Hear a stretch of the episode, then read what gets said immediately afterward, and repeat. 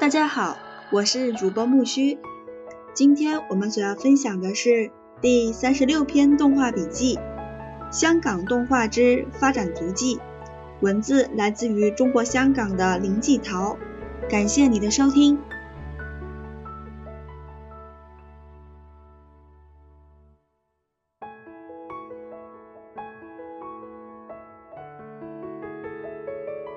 比起内地及台湾，香港动画的发展步伐较为迟缓，而发展期间，两岸三地互相交流影响，唇齿相依。笔者经验所限，现将记忆所及香港动画之发展史整理成成篇如下：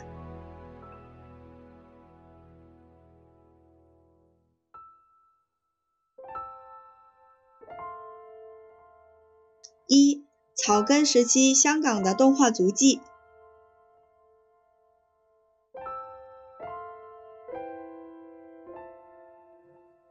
中国在二十世纪二十年代已有动画作品出现，主要来自上海的万氏四兄弟，如一九二六年以真人与动画合成的《纸人捣乱记》，以及往后的大难画室与骆驼献舞，中国第一部有声动画等，视为中国动画。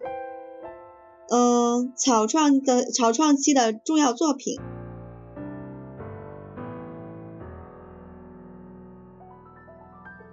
一九四二年，万氏兄弟在上海完成被誉为亚洲首部动画长片的《铁扇公主》后，一直希望续拍长篇动画。只是当时上海被日军所占，正值孤岛时期，不少企业家均南下香港避难，在内地南巡。实难寻得制作资源。抗战之后，于一九四九年，老大万难明及孪生兄弟万古禅为找拍摄资金，决定带着新构想的分镜脚本《昆虫世界》南下南港香港。可惜这个理想一直没法完成。而此分镜草图后来在电影刊物《长城画报》上发表出来，为当时留下了记录。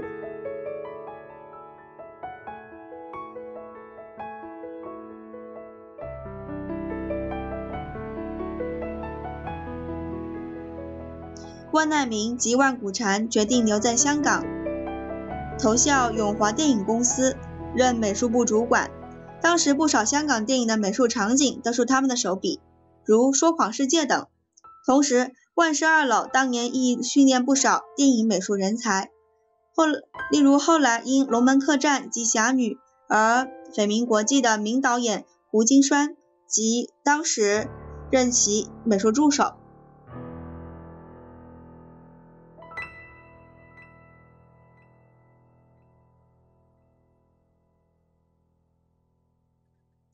万氏兄弟的《铁扇公主》在战后也曾经收入一部嗯粤语长片中，以戏中戏形式公映。笔者曾在儿时看过此片，片名忘记了，待考。但故事却是历历在目。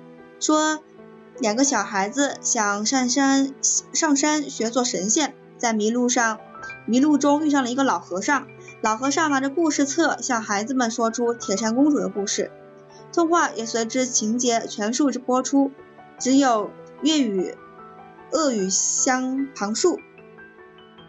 动画完结之后，老和尚道出神仙只在动画片中才出现，不是真实的，劝小孩子下山回家。两个小孩子开开心心下山，我们因此有幸看到这部经典动画的粤语版。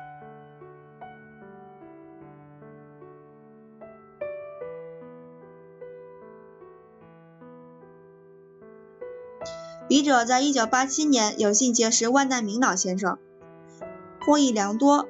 当中听闻万先生还有一部创举，现集此文已补。就是在一三一九三七年，他们为电影《马路天使》拍摄歌曲字幕的合成效果时，曾以竹棒套着绒球，随着歌声节奏来点出歌词，成为早期。原始卡拉 OK 的代唱特色。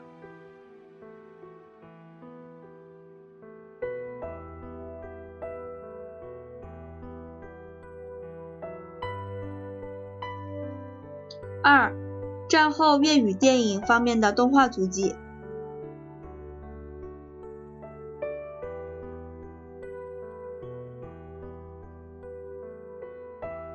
同时，在二十世纪五十到六十年代期间，也有一位香港动画电先驱者是不能忽视的。鲁继平在单格拍摄的光学动画特效方面有不少贡献。卢先生是香港特效电影的先驱者。可说是一个特技王。二十世纪六十年代，特技动画还有特别道具等，都是由他制作出来的。例如一九五九年的《十兄弟》两集和《大东莞》，以及一九六四年公映的《如来神掌》共七集，当中的神鸟金眼儿以及二十多米长的海底巨鱼，后来被炸成巨型鱼骨，还有不少会在胶卷上的光学动画特效等等。卢继平早期的光学动画技术有粗有细，至圣火雄风时期已相当细腻，而且极具心思，具有当年传统美学设计特色。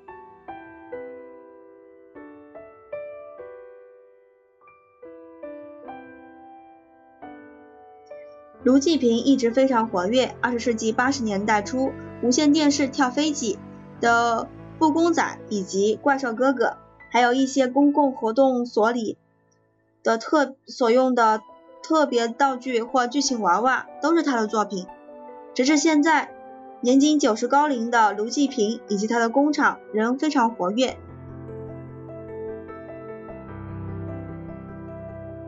从万氏兄弟到卢继平的作品，深入我们二十世纪七十年代香港动画人的心，可让我们窥见，嗯，草创期香港动画的点滴足迹。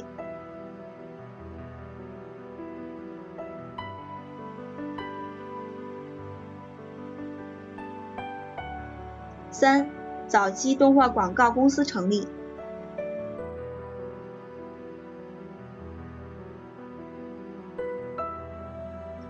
二十世纪六十年代末，香港出产不少动画广告，由广告公司设立动画部门。当中，UPA 美国联合制片公司创始人史蒂芬·波苏斯波苏斯托与香港成立了动画公司，投资者为一游戏公司骆驼麦。制作《红孩儿》动画长片，后来资方退出而告终。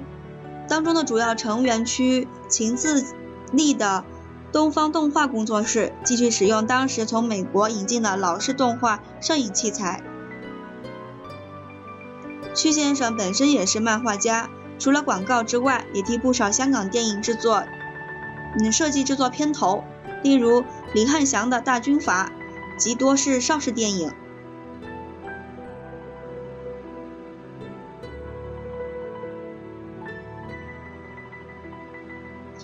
当时由胡树如成立的香港电影公司和张氏公司公司都有动画组。当年的知名广告片如《京都念慈庵》及《白猫白猫洗衣粉》等，均以二维动画制作，给人留下深刻印象。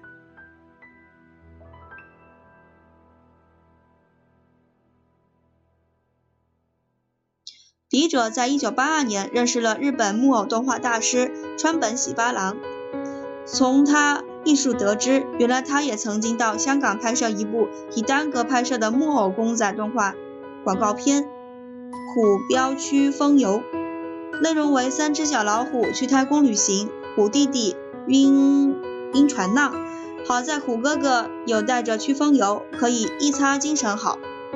此广告短片，笔者儿时也有印象，可说是当年少少见的木偶立体动画。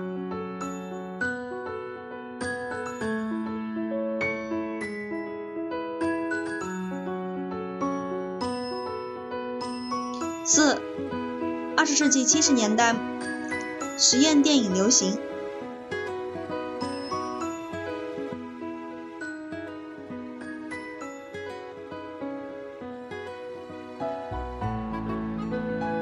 二十世纪七十年代中期，一群电影发烧友在香港发起电影文化观影活动，创立民间组织第一影视及影卫会。之后成立的火鸟电影会更是推广拍摄独立短片活动。当时有不少独立电影创作者，如罗卡、吴宇森、方令正和张国民等人，大都以八 mm 或十六 mm 胶卷拍摄，都是当年独立短片的健将。期间有不少动画短片出现，如唐基明以象棋单格拍摄而成的《十面埋伏》为当年出色之作。之后有不少短片作者出现，如卢子英、关宝。关百轩、何应照等。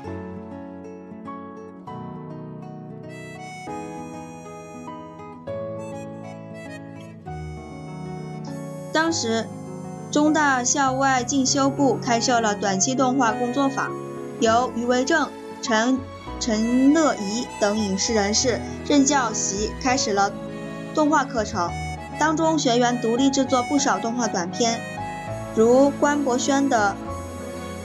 电话 ring ring，手月等，卢子英的铁道九九九，昏睡作家及千平的假期等，何映照的黑板等。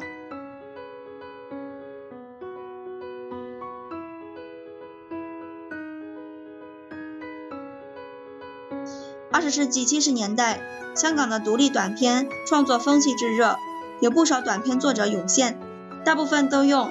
超八 mm 拍摄，制作费较大的十六 mm 制作也不少。当时超八胶卷在普通冲印店也有贩卖。二十世纪七十年代末期，一卷八 mm 胶卷约三分钟、三分半钟，价钱要二十至三十多港元。动画制作是一格一格拍摄，比真人拍摄更为划算。当时做了不少作品，其中以卢子英的创作最盛，既有实物。单偶单格拍摄也有二维手绘动画，而何映照的黑板以彩色粉笔在黑板上拍摄。他们后来都进入电视台动画部门，成为香港早期专职动画师中的主要成员。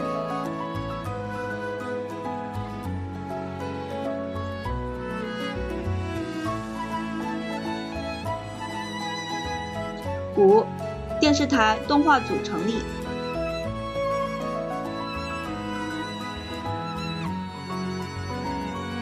二十世纪七十年代中期，香港电台电视部 （RTHK） 成立动画组，主要负担教育电视的动画工作，由原漫画家胡浩昌任动画组组长。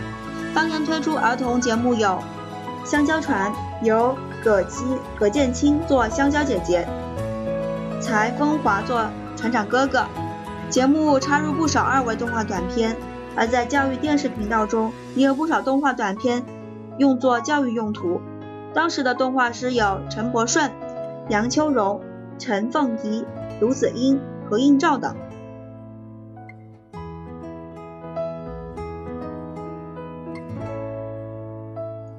而同时期，香港无线电视台的美术部亦成立了动画组，由来自台湾的赵泽修公司出身的李森带带领。主要负责电视台自制戏曲、戏剧节目的片头片段、新闻报道的动画片段，以及无线电台附属广告公司的动画广告等工作。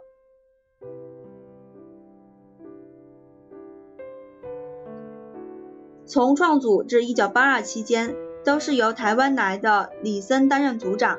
当时动画师有李汉森、谭小珍及李永婷等。李森对电视美术及动画制作都有经验。一九七九年初，更为香港电影文化中心创办动画制作课程，并颁发动画文凭。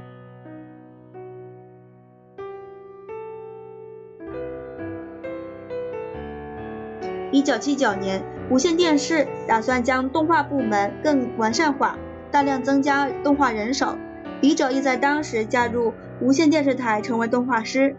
同期加入的动画人员还有张文干，现今电影及 MV 导演，黎明有不少 MV 都是出自他手笔，及来自北京的浮世生等。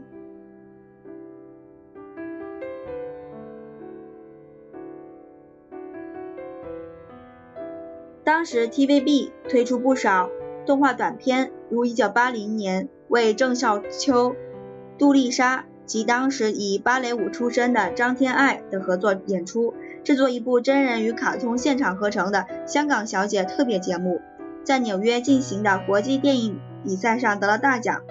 由悉尼哥哥及演员严秋严秋华扮演的怪兽仔的少年综合节目《跳飞机》。以及在1982年由郑伊健与周星驰合作的主持的《四三零穿梭机》，结合了不少动画短片，还有不少经典戏剧的片头、真人与特效合成的片段，甚至是有些作为 TVB 公司内部推介用途，如向其他部门介绍美术部的工作范畴，以用上动画作为媒介。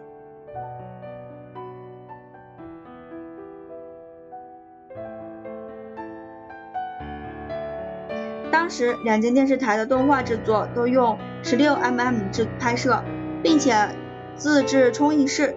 笔者在1979年开始投入动画行业，上班第一天需要独自制作一部东江水往上流的新闻片段，即日播出。从接受工作至播出时间只有一个半小时期间，过程不容有失。当菲林。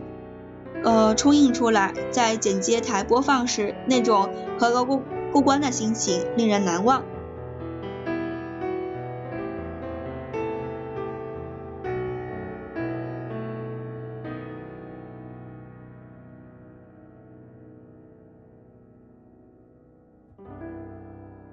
六，单格动画组织成立。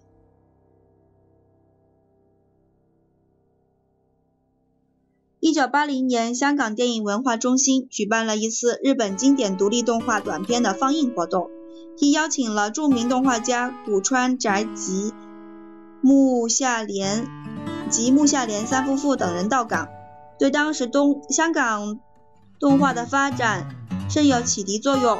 木下夫妇是日本动画学会干事，经他们力催之下，香港动画师决定成立首个香港动画组织。单格目单格动画以联系推广香港及海外动画为宗旨，同时每每月举办动画放映、出版刊物及动画推广等活动。例如曾举办 PIA 动画展以及中国美术电影大展等大型动画放映活动，同时亦在每期电影双周刊连载的动画文章。单国动画及二十世纪八十年代末期才休业，统计显示当时。香港以动画为专职的工作人员约五十人。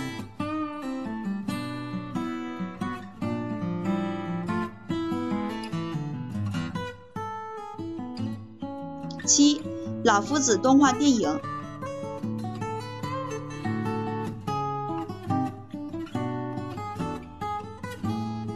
由漫画家王泽编绘的。四至六格漫画《老夫子》在世纪六十年代开始已经非常流行，当时以数度呃数度改编为真人演出电影共有六部之多。在一九八八一年，由胡树如做主导推出动画电影《七彩老夫子》，吉利人历年推出《老夫子水浒传》，虽然是香港出品。但主要工作人员都是由香港，都是由台湾动画师负责，包括蔡明清、敖幼祥。一九八三年，《山替老夫子》由香港漫画家冯元之做导演。冯元之是知名的漫画家，代表作有《白领方》，同时亦是资深的报刊美术编辑及电影界美术指导。一九八三年，徐克导演的《新蜀山剑侠》，他便是美术设计主将之一。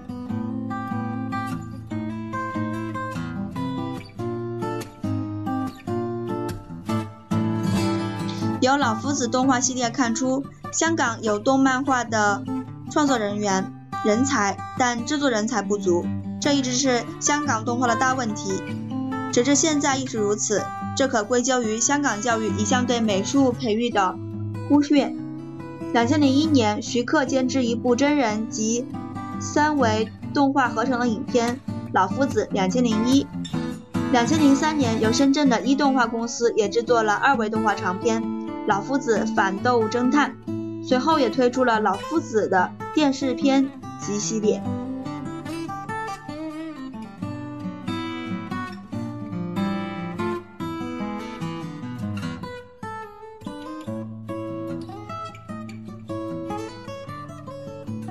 八，香港动画公司正式成立。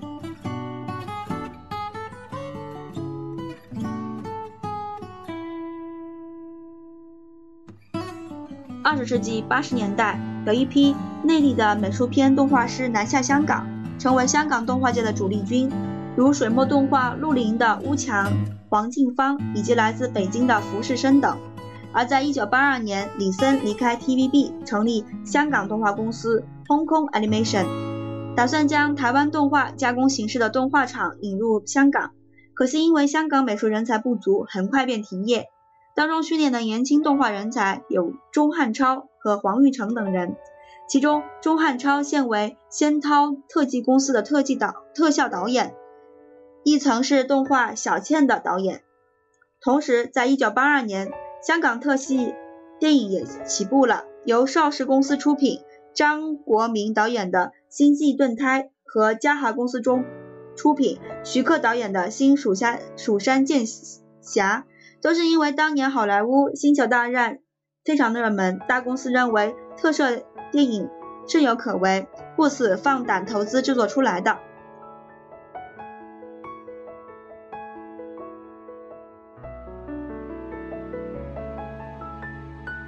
当时香港电影界兴起特技特效特技潮，不少大型公司以大资金引入先进器材，同时也聘请海外特技专家来港协助拍摄。一九八一年，由新艺城公司出品的《小生怕怕》，已引入第一批大量特技制作。随后，邵氏亦成立动画特技组，成员有陈嘉上、杨志忠、林志刚等人。至于嘉禾公司的新蜀山剑侠更是大手笔，全面的成立光学特效特技组、模型组、南部景组等不同特技部门。当中的光学特技部门，后来的动画人林继陶、杨秋荣、梁华生都皆出身于此。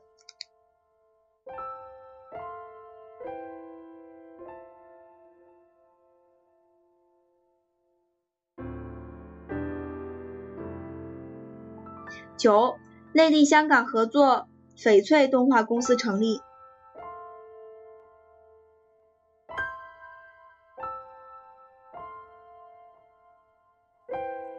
邵逸夫先生投资的 TVB 无线电视台拟成立动画组，赴日考察和 SEIKI 器材公司接触，最后引进当时来港展示的英国 Nathan Holder 品牌的。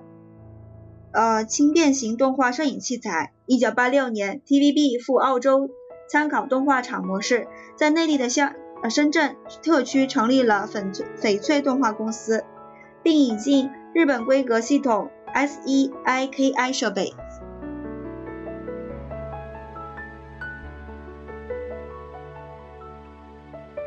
翡翠动画公司制作了香港第一部电视动画片集《成语动画廊》。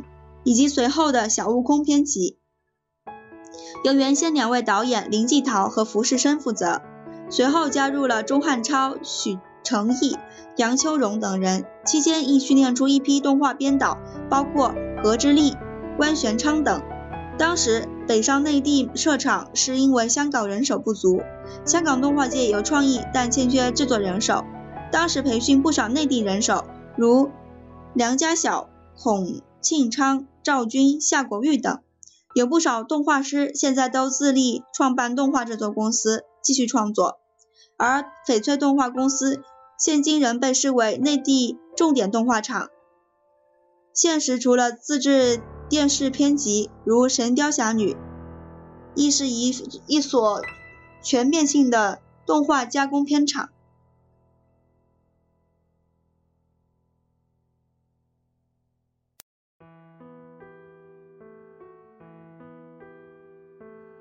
十动画长片《小倩》在一九八六年期间，徐克的电影工作室成立特技部 c i n e X，专门拍摄不同的电影特系，如光学动画、模型特技及特效化妆等。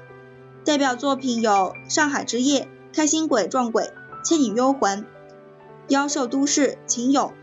当时，冯源之、黄基红和林继陶三人都曾经参与1982年的《新蜀山蜀山剑侠》的特技工作，配合徐克导演对电影特技发展的钟情，成为当年中国最具影响力的电影。特技公司。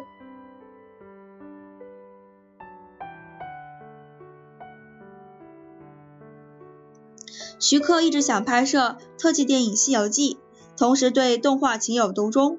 早在二十世纪七十年代末就已构想拍摄动画，但一直只闻楼梯响。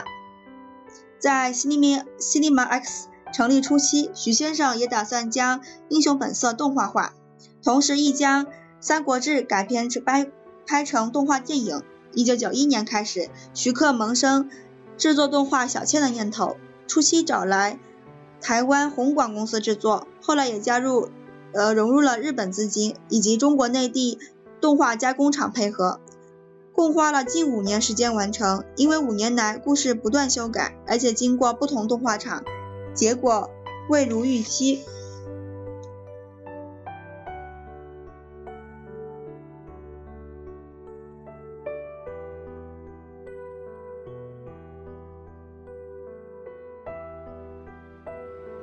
十一，二十世纪九十年代成立数码特技公司。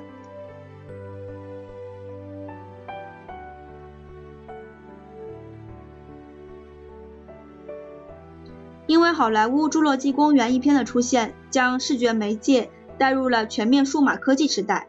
由后期制作公司 s h o w r e a l 的朱家新公先生出资成立的仙涛特技公司，初期是广告及后期制作公司。在电影《人间有情》中，以科技、数码科技抽出一批二十世纪六十年代电影片段中李小龙及一些演员，再将其插入新拍摄剧情片中，得到了良好效果。从一九九八年的《风云雄霸天下》到后来的《中华英雄》《少林足球》和《无极》等，仙涛成为一所呃极具规模的数码特技公司。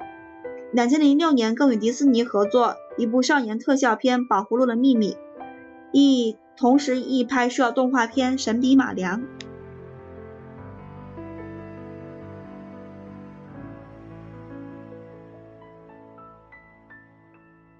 由黄宏达先生创立的万宽电脑特技，也成为香港近期的重点特数码特技公司。近期主要作品有《无间道》《头文字 D》及《齐天大圣》等。两千零一年，由以南仙子系统创作以真人和二维动画结合的合成片《老夫子两千零一》及《虫不知》等作品。现在亦积极拍摄一部长篇动三维动画长片《龙公主》。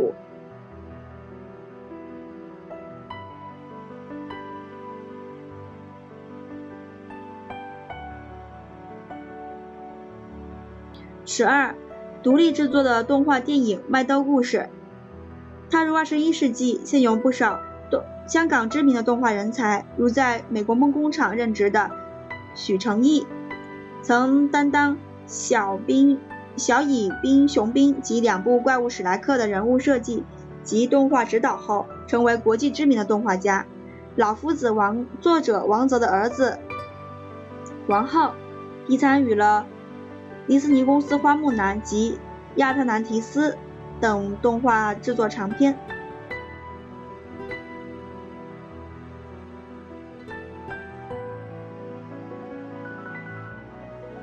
由袁建汤导演的动画电影《麦兜故事》两千零一一炮走红。麦兜本来为收费电视创制的动画短集片，经拼合重新整理成动画长片公映，成绩斐然。第二部《麦兜菠萝油王子》则是原创动画电影长片，两部低成本制作的动画作品在海外影响，也得到两千零四年香港电影评论学会年度最佳电影殊荣。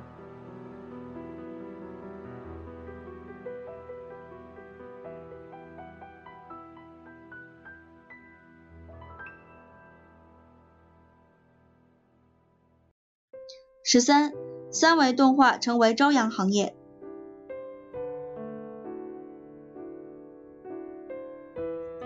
踏入千禧年，因为电脑动画程序普及，三维动画成为朝阳行业，不少年轻人都投身动画行业，甚至有艺人动画公司出现。两千零四年，香港推出首部三维动画《龙刀奇缘》，以剧场版速呃速而言，人物造型只及电玩水平，成绩未如理想。然而，二维动画广被忽略，就连美国迪士尼公司也缩减二维动画制作。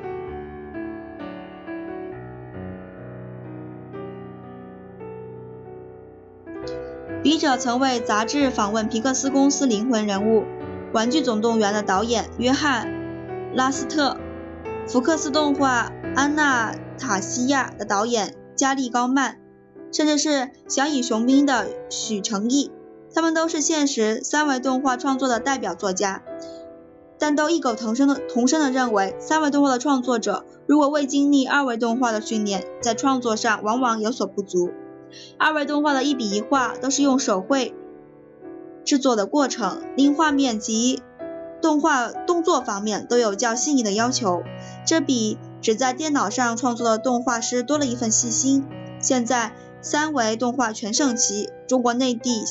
港台两三地有不少三维动画公电脑公司、动画公司成立，传统动画工业大受冲击。只是笔者认为，目前是制作人才充裕，创作力却要将中华动画发扬光大，仍需加大大家努力。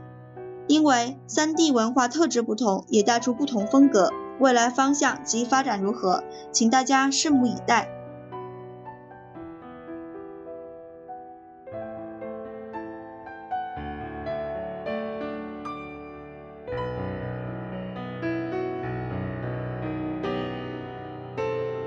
第三十六篇动画笔记：香港动画之发展足迹就分享到这啦。下一期我们所要期待的是第三十七篇动画笔记：台湾动画的创造力。文字来自于中国台湾的石昌杰。感谢你的收听，我们下期再见，谢谢。